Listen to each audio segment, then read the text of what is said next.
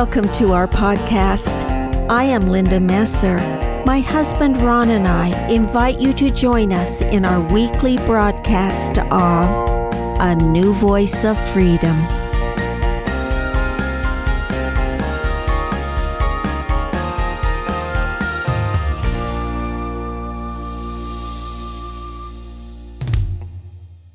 Welcome to season three of A New Voice of Freedom.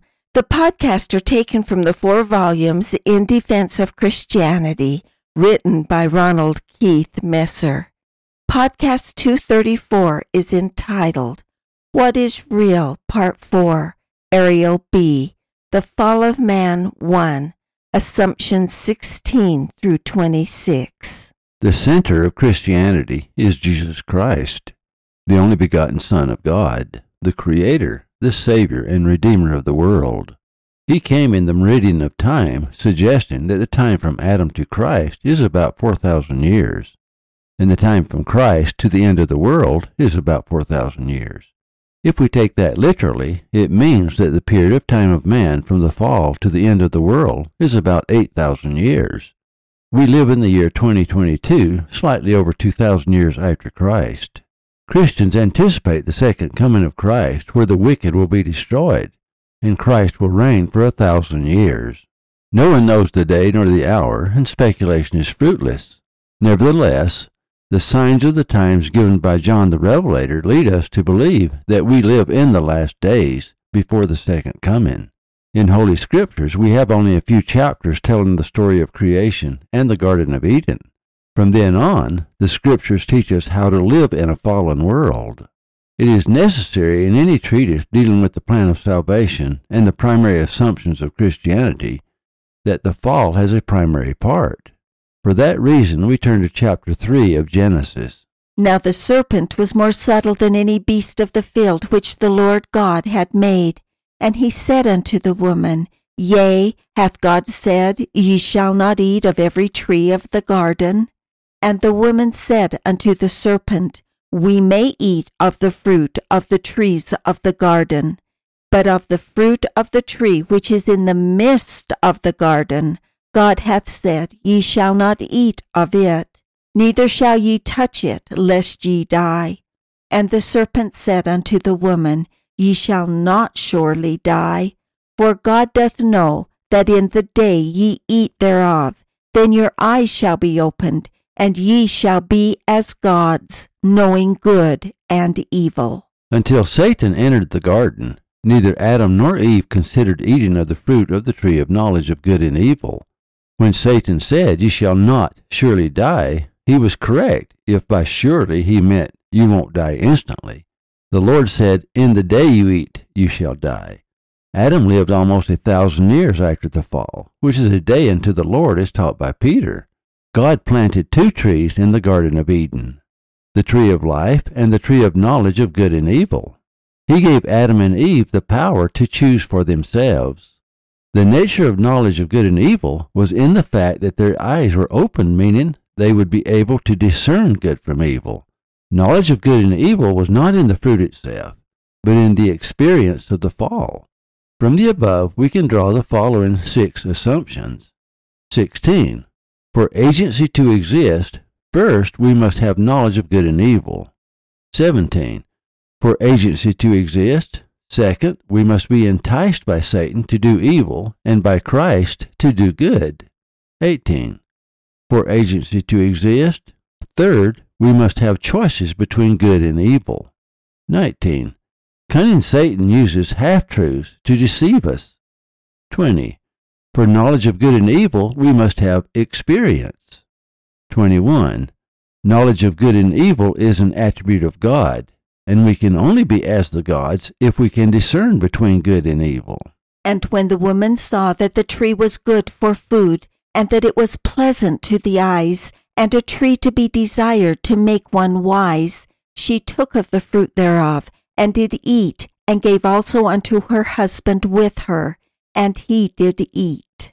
Through a sophisticated process of reasoning, Eve ate of the fruit. She determined it was good for food, it was pleasant to look at, and that wisdom was desirable. Those who accuse Eve of being lustful are mistaken. She didn't know what lust was. She wanted knowledge, and she also wanted children. We owe our immortal existence to Eve. That leads to several more important assumptions. 22. Eve, though obviously deceived by Satan, understood the necessity of the fall and made that choice knowingly. 23. Eve understood that without Adam they could not multiply and replenish the earth. Eve is equal to Adam. They complete each other. The story of creation supports that as previous verses show. So God created man in his own image. In the image of God created he them. Male and female created he them. And God blessed them, and God said unto them, Be fruitful, and multiply, and replenish the earth, and subdue it, and have dominion over the fish of the sea, and over the fowl of the air, and over every living thing that moveth upon the earth. Notice that only together do they have dominion, not just Adam. They are considered by God as one. The scriptures further add, And the Lord God said, It is not good that the man should be alone. I will make him an helpmeet for him. Therefore shall a man leave his father and his mother, and shall cleave unto his wife, and they shall be one flesh. The perceived inequality between men and women is due to the cunning lies of Satan. The destruction of the family is due to the cunning lies of Satan. The conflict between men and women is due to the cunning of Satan. Any effort to separate families will lead to the destruction of society. The fifth commandment states, Honor thy father and thy mother, that thy days may be long in the land the Lord thy God giveth thee. The longevity of a nation depends upon a strong family. Any effort to sabotage the nuclear family is evil and will cause the downfall of society. The law of creation depends upon the union of a man and a woman in holy matrimony working together. And the eyes of them both were opened, and they knew that they were naked. And they sewed fig leaves together and made themselves aprons. That is an incredible, significant statement. Before the fall, they lived in total innocence. Unaware of their nakedness means they had no sexual desire. There was no sexual activity in the Garden of Eden. But even if there had been, it would not have been immoral, for they were married by God, Himself suggesting that marriage is an eternal covenant. One assumption from the above is that 24. Morality demands that we clothe our nakedness. If they had not eaten of the forbidden fruit, they could not have had children, for there would have been no sexual desire. And they heard the voice of the Lord God walking in the garden in the cool of the day. And Adam and his wife hid themselves from the presence of the Lord God amongst the trees of the garden. And the Lord God called unto Adam and said unto him, Where art thou? And he said, I heard thy voice in the garden, and was afraid because I was naked, and I hid myself. And he said, Who told thee that thou wast naked? Hast thou eaten of the tree whereof I commanded thee that thou shouldest not eat? Superficially, it appears they were in an impossible situation.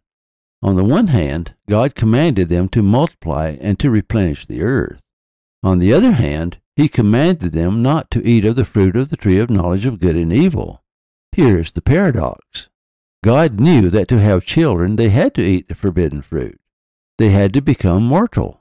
However, to become mortal, they had to become subject to death. Therefore, God, to be God, could not command them to fall. That violated the law of justice. Mortality came about because the law that gave immortality was broken. God can never violate the law of justice, or the entire fabric of the universe would unravel. The law of justice is the law that gives order to the universe. By providing both the tree of life and the tree of knowledge of good and evil, God gave them the choice. It was for man, not God, to decide his own fate. The plan of salvation was for them to eat the forbidden fruit, but according to the law of agency, it had to be entirely their choice, and they knew that. Not only the future of Adam and Eve was at stake, but the future of all the other children of God. Without the fall, we couldn't come to earth and gain a mortal body. That is what is meant when the Lord said to Job, Where wast thou when I laid the foundations of the earth? Declare if thou hast understanding. Who hath laid the measure thereof, if thou knowest, or who hath stretched the line upon it? Whereupon are the foundations thereof fastened? Or who laid the cornerstone thereof?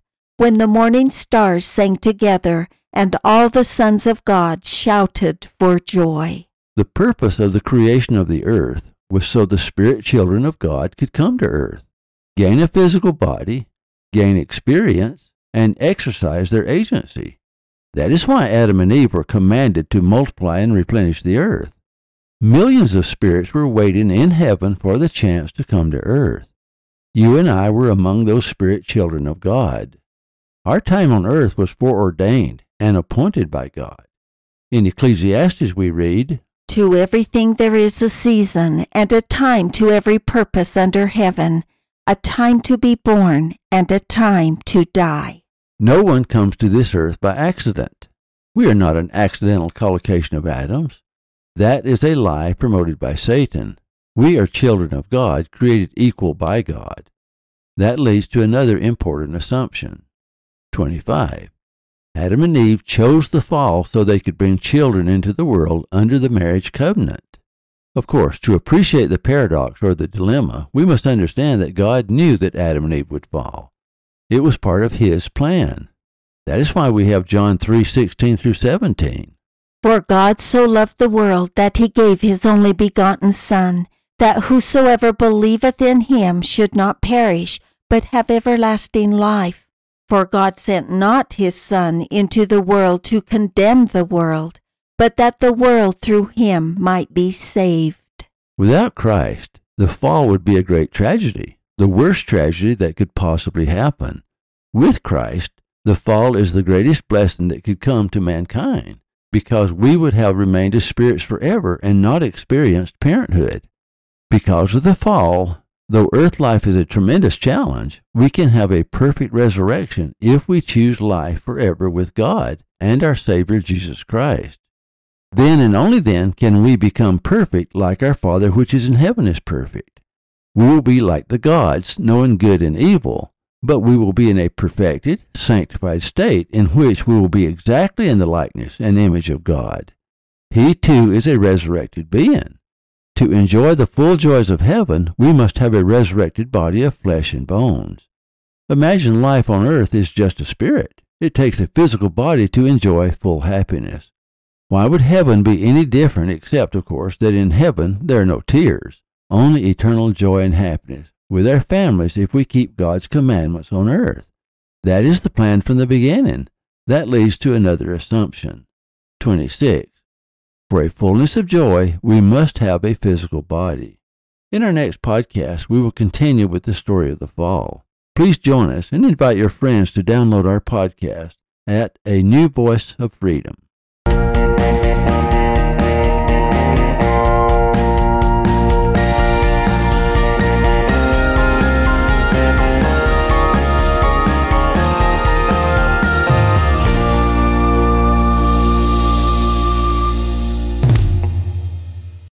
Thank you for listening. Watch for our next podcast.